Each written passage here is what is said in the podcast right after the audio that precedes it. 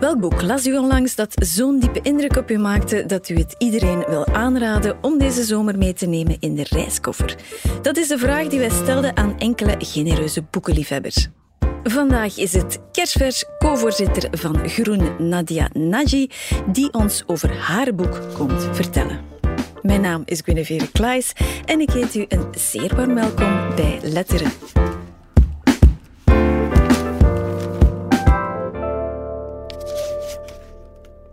Emma is walking along the promenade of the waterway that bisects her city. A few early morning barges cruises slowly by. To her left is a nautical themed footbridge with its deck like walkway and sailing mast pylons. To her right is the bend in the river as it heads east past Waterloo Bridge towards the Dome of St. Paul's. She feels the sun begin to rise. The air still breezy before the city clogs up with heat and fumes. A violinist plays something suitably uplifting further along the promenade. Emma's play, The Last Amazon of Dahomey, opens at the National tonight. Nadia Naji, welkom. Hallo. Blij dat u er bent. En Dat u voor ons een boek hebt meegebracht. Ja. Eh, U was daarnet de, ja, de eerste zin, kan ik niet zeggen. Hè? Meteen de eerste pagina uit voor. Eh, over welk boek hebben we het hier? We hebben het over Girl, Woman, Other van Bernardine Evaristo. Ja, vertaald ook naar eh, meisje, vrouw, anders. Klopt. Ja. We gaan beginnen bij het begin. hè. Eerst en vooral, waarover gaat dit boek? Wat gebeurt er in dit boek? Eh, het is eigenlijk een boek dat het verhaal vertelt van twaalf verschillende personages. Elf eh, zwarte vrouwen en één zwart non-binair iemand. En zij delen allemaal één deeltje van hun identiteit. En dat is dus hun, eh, hun kleur, hè, het, het zwart zijn.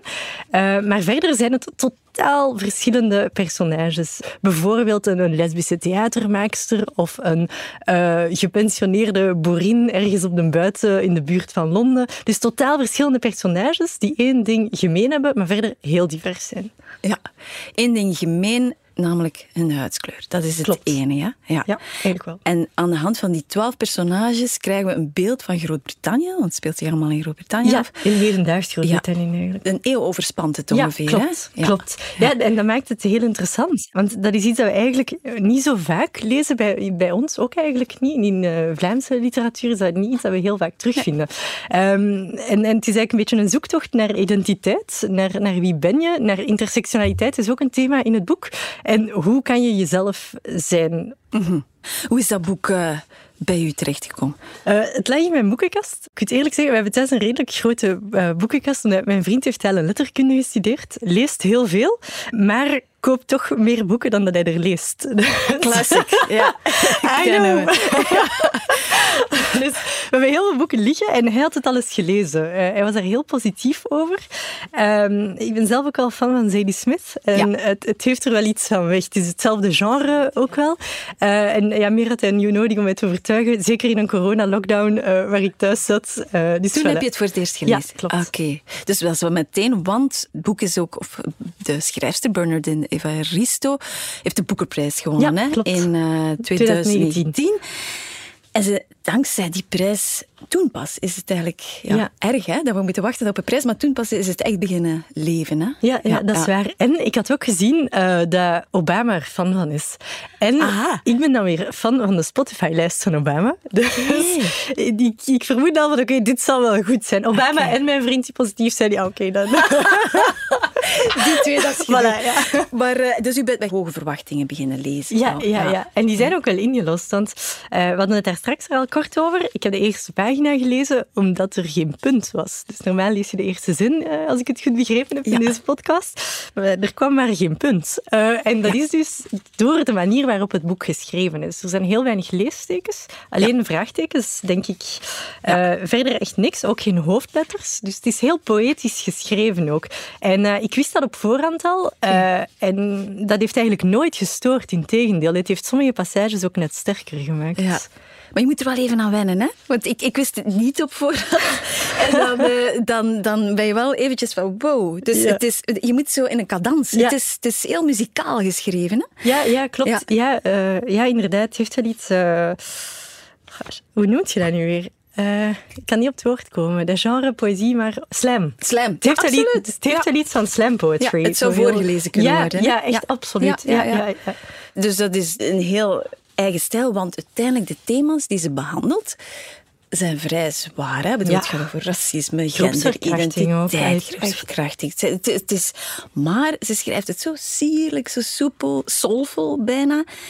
Uh, dat is het speciale eraan, hè? dat het zo niet voelt. Het voelt totaal niet zwaar op de hand. Hè? Um, nee, behalve, ik vond het stuk over de, de groepsverkrachting vond ik wel heel hard binnenkomen. En net door de manier waarop het geschreven is.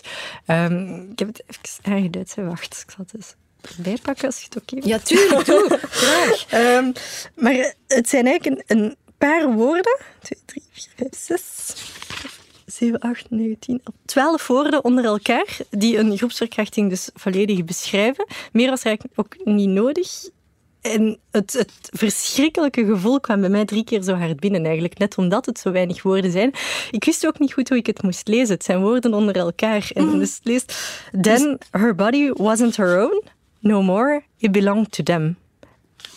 En dat, het zijn heel weinig woorden die een verschrikkelijke scène vertegenwoordigen. En hier vond ik het... Het blijft poëtisch door de manier waarop het er staat, letterlijk. Maar het is echt geen poëzie. Het is echt heel hard. Mm Dit is verschrikkelijk. Dat bedoel ik inderdaad. Het is, het, is, het is, niet zwaar op de hand in die zin dat het zo... Maar het is zo zorgvuldig... Ja dat het ongelooflijk binnenkomt. Hè? Ja. ja.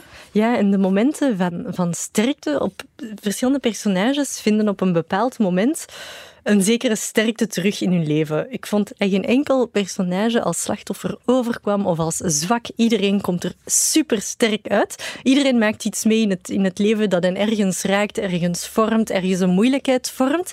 Maar ze komen er allemaal mega sterk uit. En ook daar heb ik eigenlijk een stukje. Als ik, het is in hetzelfde, in ja, bij dezelfde. Dus ja. uh, bij het, het personage dus dat eerst slachtoffer is van een groepsverkrachting.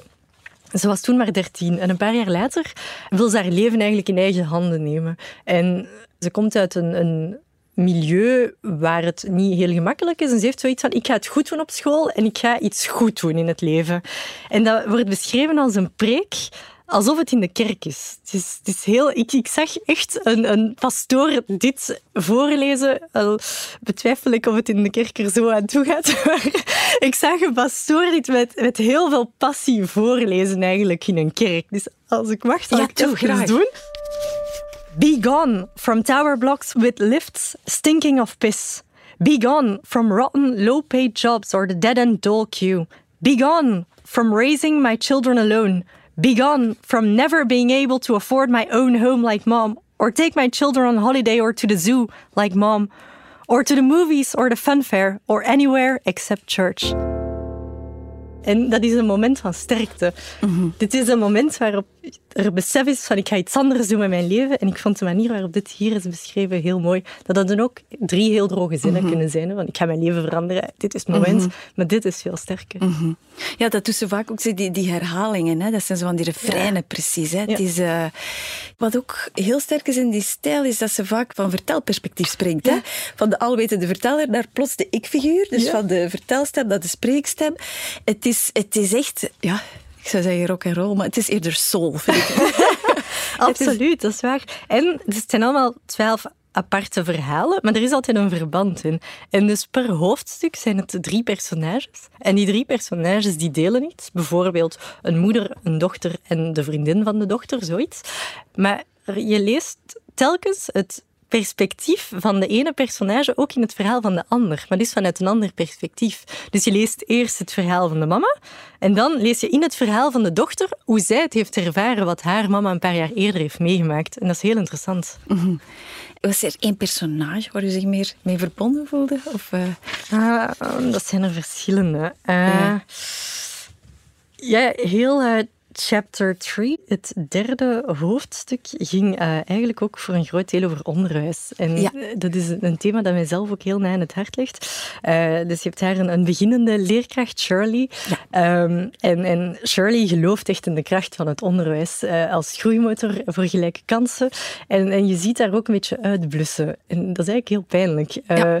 Maar ze ziet dat het toch niet helemaal werkt en ze weet niet wat doen. Want ze heeft die job gekozen. Het is een bewuste keuze om maatschappelijke meerwaarde te bieden en het lukt niet. Het lukt niet omdat het systeem niet werkt. En op het einde denkt ze dan van ik zal het systeem dan maar zelf veranderen op haar manier, door bepaalde leerlingen eruit te pikken eigenlijk en hen te coachen in plaats van een, een hele klas. Mhm. uh, en je ziet dat dat op zich wel werkt, dat ze dat kan. Want ze slaagt erin om Carol, Eén dat personage van daar straks dus, die haar leven wou veranderen, ze slaagt erin om haar naar een topuniversiteit te krijgen en om haar leven helemaal te veranderen. Heb je zelf zo'n leerkracht gekend? Of, uh, of gemist? Ik, weet het niet. Beide. Ik heb, ik heb eigenlijk ook wel een goede, heel goede leerkrachten gehad. Een paar, bijvoorbeeld mevrouw Hugo. Uh, dat is een leerkracht die ik in het middelbaar had. En zij gaf mij geschiedenis. En zij was eigenlijk de eerste die zei dat ik in de politiek iets ging moeten doen later. Okay. Ze, ze, zei er wel bij dat het is omdat ik heel goed kan lullen, maar... ze heeft het al heel belangrijk, hè, Ze heeft het wel gezegd. Nee, maar ik was toen ook al heel geïnteresseerd in politiek en ze, dat wel, ze merkte dat wel. Okay. En ik weet dat ik haar ook eens had gevraagd gewoon in de les, want dat thema kwam er niet aan bod. En ik had haar gevraagd van, zeg, heel dat conflict Israël-Palestina, ik begrijp dat eigenlijk niet goed. Ik, ik weet niet wat er, aan de hand is. Ik hoor daarvan, maar ik snap het niet goed. En zij heeft me dat dus tijdens een middagpauze helemaal uitgelegd. Ze heeft die tijd genomen, omdat ze dat eigenlijk wel belangrijk vond, dat... dat ze zag dat ik heel nieuwsgierig was en ze wou daarop ingaan. Ze had even goed kunnen zeggen van ja, zoek het op Wikipedia. dat staat er ook op. Het zit niet in de, het zit niet in de cursus, we gaan dat niet bekijken. Maar ze heeft dat wel gedaan. Mhm. En nadien op hogeschool, mijn docent Actua, uh, dat was Alde Verschuren, uh, had eigenlijk datzelfde effect. Uh, het was opnieuw wel weer Actua bij haar geschiedenis, dus er zit wel een verband thematisch ook natuurlijk. -huh. maar die, die mij ook wel aanmoedigden om net meer te doen en, en om meer te zoeken. want ook daar, we mochten bijvoorbeeld, ik weet nog in mijn derde jaar uh, moesten we zelf een thema kiezen. Naast dus het curriculum een eigen thema dat we aanbrachten op het mondeling examen. En je mocht echt alles kiezen, alles was goed. En uh, ik had toen bijvoorbeeld, het was toen net de Arabische lente, en ik had, uh, ik had gekozen voor uh, vrouwenrechten in Tunesië. heel specifiek, maar opnieuw, dat is iets dat mij gewoon al interesseerde. En ik voelde van toen ook op dat mondeling examen, die vond dat tof dat ik iets had gekozen dat ik echt interessant vond en waar ik goesting in had. En dat, die bleef dat wel aanmoedigen en dat, dat was wel heel tof. Dus ja. twee figuren eigenlijk. Maar er zijn er sowieso nog, een die nog, ik vergeet. Maar, uh, ja. maar voor de rest is er wel wat teleurstelling hè, op dat vlak, toch? Ja, zeker ook. Allee, onderwijs is, is iets heel belangrijk. En, en je ziet ook het effect dat leerkrachten kunnen, kunnen hebben. En dat kan heel positief zijn, zoals bij die twee bijvoorbeeld en nog wel wat andere. Uh, dat kan ook heel negatief zijn. Mm -hmm. Ik ben op een gegeven moment wel een beetje het vertrouwen in mezelf kwijtgeraakt. Ik had na het zesde middelbaar, ik had eigenlijk heel goede punten. Ik heb eerst het hele watervalsysteem doorlopen uh, in, het, in het middelbaar, zoals anderen ook wel zullen herkennen. Um, en op het einde van, van dat zesde jaar, ik had heel goede punten. En ik kreeg toen te horen van, oh, communicatie, gaan studeren, voetjes op de grond. Want op dat moment deed u welke richting? Ik deed toen ja. sociaal-technische wetenschappen. Ja. Dus ik, was, uh, ik ben begonnen in Latijn. Uh, en dan naar humaanwetenschappen en dan ja, naar de waterval. Ja, voilà, helemaal. Uh, maar er heeft op geen enkel moment eigenlijk een leerkracht eens gevraagd van hm, zeg, uw punten zijn wat aan het zakken. Is er iets? Kunnen we iets doen? Is, allez, behalve van, ja, studeert wat meer. Heeft niemand eens gevraagd van, is er eigenlijk iets? Um, want ik kon het wel. Mm -hmm. En dat is, ja, bon, ik heb uiteindelijk, ik heb, ik heb dan drie laatste jaren in het uh, technisch onderwijs gedaan. Ik heb daar heel veel geleerd. Dingen die ik vandaag nog altijd, uh, nog altijd kan gebruiken, nog altijd gebruik, competenties en zo. Um, dus ik heb er op zich ook geen spijt van. Hè. Mm -hmm. uh, maar ik heb wel, allee, de laatste jaren van mijn middelbaar waren heel chill. ja, oké. Okay. Dus, allee, maar zelfs dan, op dat moment, hoor ik nog van, goh, voetjes op de grond, is dat niet te zwaar voor u? Dus dat geloof in mezelf compleet op de grond. En dan heb ik dus eerst gekozen om uh, hogeschool te doen en niet naar de NIF te gaan. En het was al van hogeschool en dan nog eens communicatie. Oh, ziet het dat niet te veel is? Uh, en ja, nooit een herexamen gehad. Allee, daar ik redelijk vlot door. Ik heb daar vorig academiejaar ook zelf les gegeven. Uh, dus allee, het, is, het is goed gekomen. uh, En ik ben uiteindelijk wel nog naar de NIF gegaan daarna.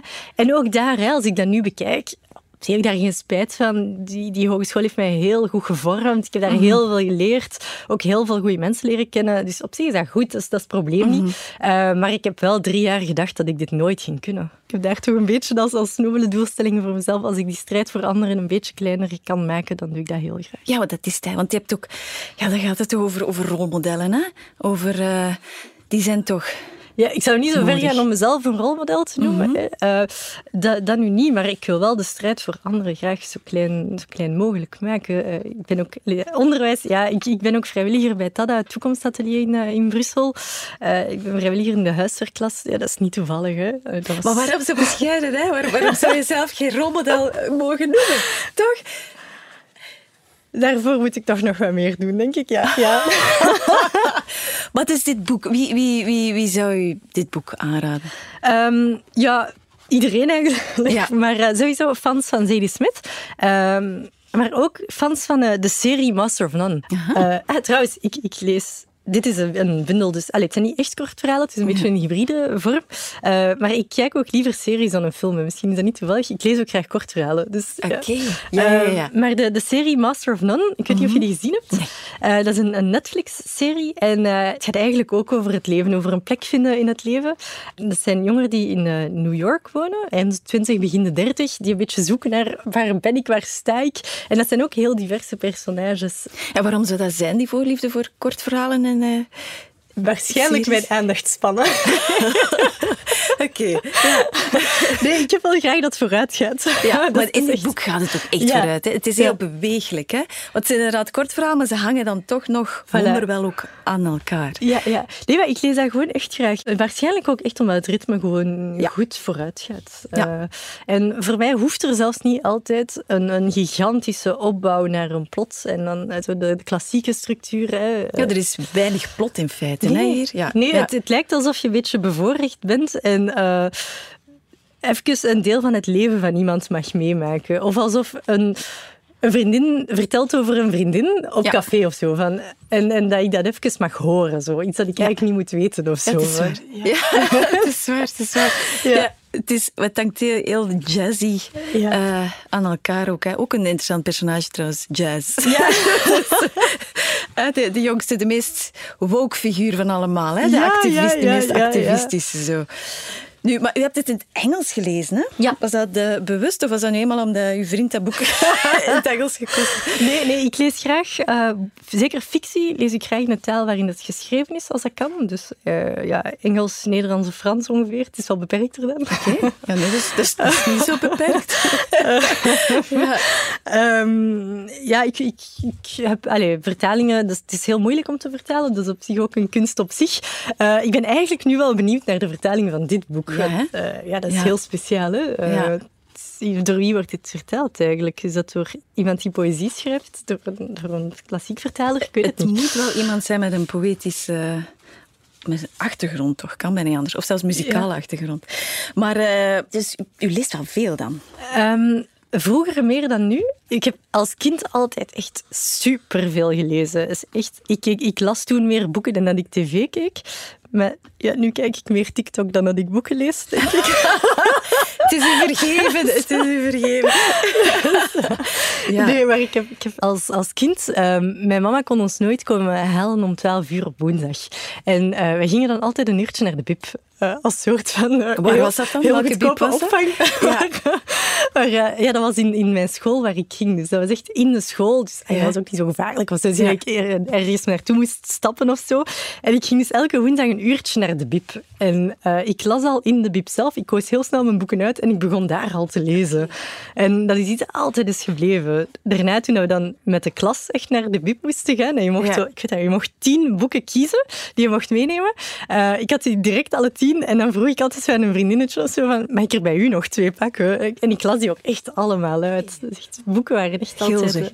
Ja, ja. de Harry Potter-reeks, dat is nog altijd een, een heel warme herinnering. Dat is echt allee, zo... Ja. Om, om één uur s'nachts nog snel het licht uit doen, omdat mijn ouders de trap opkwamen en ik nog aan het lezen was. Oh, wow. Ja, dat is echt... Uh, ja. Maar vroeger, zeg je. Dus dat is nu, dat is nu echt, uh, echt verminderd. Ja, het is, het is geminderd met, met de werken ook en, en dus iets minder tijd te hebben ervoor. Maar in alle eerlijkheid is het ook wel tijd maken ervoor. Want als ik echt zou willen, zou het, zou het wel kunnen. Um, maar ik kijk ook heel graag series. Uh, en ja, dat neemt natuurlijk ook veel tijd in. En dat is nog net iets gemakkelijker. En ja. gewoon neerploffen en ja. kijken.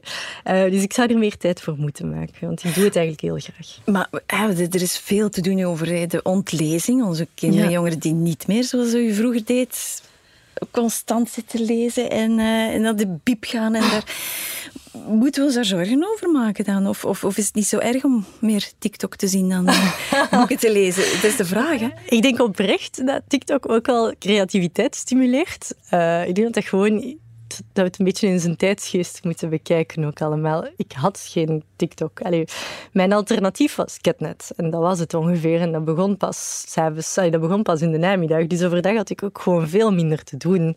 Dus ergens vind ik dat spijtig, omdat het voor mij is het een heel warme herinnering, maar ik bekijk het vanuit mijn perspectief. Mm -hmm. uh, en als we het bekijken vanuit het perspectief van jongeren, zou ik lezen nog altijd aanmoedigen, want het is ook heel goed voor taalontwikkeling en, en ik denk dat er echt al heel veel voordeel is in lezen. Mm -hmm. Maar dat andere vormen, andere kunstvormen dat eigenlijk ook wel kunnen, kunnen brengen. Want voor mij gaat het om het lezen, maar het gaat nog altijd om het verhaal okay. in, in de eerste plaats. Ja. Uh, en, en zoals ik al zei, ik vind dat, dat series bijvoorbeeld dat ook heel, uh, heel goed kunnen brengen. Dus. Ja. En hoe komen boeken bij u? Of, of uh los. Of het is echt die boekenkast. Nee, nee, nee. nee, nee, nee, nee. nee ik ga echt heel graag uh, naar de boekenwinkel. Uh, ik ga nog altijd heel, heel graag tweedehands uh, boeken kopen. Dus ja, de bib ga ik nu veel minder, omdat dat tijdsgebonden is weer. En, en maar ik, ik, ga vaak naar... er is een Oxfam-winkel in mijn buurt en ik vind dat tof, want die boeken hebben al eens geleefd. Ja, dat is een discussie thuis ook, maar ik vind het niet erg om in boeken te schrijven of ezelsoortjes. Prima. Ja, ik zag het. Hè. Ja, er staat heel de passages in fluo aangeduid. Hè? Ja, ja. dit boek. En dit is, dat is bij de eerste lezing, sans gêne, ja. gewoon... Uh, ja, ja. ja, en uh, ja, dat is al helemaal in non-fictie, daar kan ik echt... Uh... Okay. ja, ik vind dat dus neer. Je kunt een boek mee moet leven. bijvoorbeeld, wat het over die Harry Potter boeken. Ik heb nog altijd mijn boeken van vroeger, die, die thuis zitten. Ja, die, die hangen bijna uit elkaar. Hè. ik ga die niet vervangen. Allee, nee.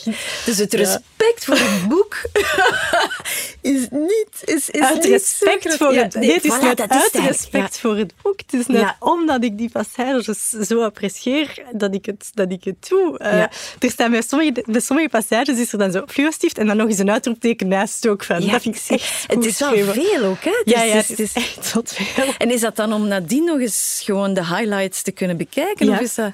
ja en, en gewoon soms... Ik kan zo echt in de zetel zitten als ik eens, eens gewoon aan het, aan het wijlen ben en denken, ah, dat had ik gelezen. En dat even gaan halen in de boekenkast en daar terug naar kijken. Want dat was dat stuk. Maar dan is dat heel handig. Hè? Dan heb je het snel, snel gevonden. Ja, dat is, ja, dat is wel. Ja. Ja, het is een beetje studeren, toch? Ja, ergens, ergens, ja. ergens wel. Ja, ja. misschien wel. Ja, ja. Ja, Welk, welk boek ligt er nu klaar? Of welk boek... Uh... Ik heb het bij. Uh, ah, sowieso, iets wat ik niet okay. heb, zijn mijn uh, dossiers. Ik ga deze zomer heel wat studeren. dus dat gaat ook met fluostift zijn. dan is pas echt nodig, hè? ja, voilà. Maar dat is dus mijn, mijn non-fictie. Maar voor fictie heb ik Straatkat van Yasmin Al-Messaoudi ah, bij. is nog niet zo lang geleden verschenen. En dat is voor voor, voor de vakantie. Ja, voor, die ga ik meenemen op vakantie. En de dossiers ook. Ja, de dossiers overdag en s'avonds. Uh. Oh. en wanneer TikTok dan? Tussendoor. Ja, in elk hoofdstuk mag ik, mag ik nog eens op TikTok. Als beloning. Nadia Naji, geweldig veel dank om ons nog eens op te roepen om dit uh, geweldig krachtige Zeker boek uh, te lezen. Meisje, vrouw, anders van Bernardine Evaristo. Geweldig, dankjewel. Merci. Zo, dit was Letteren, de boekenpodcast van De Standaard. U kan alle afleveringen beluisteren in onze app DS Podcast of op uw favoriete podcastkanaal. Heel erg bedankt om te luisteren. Thank you.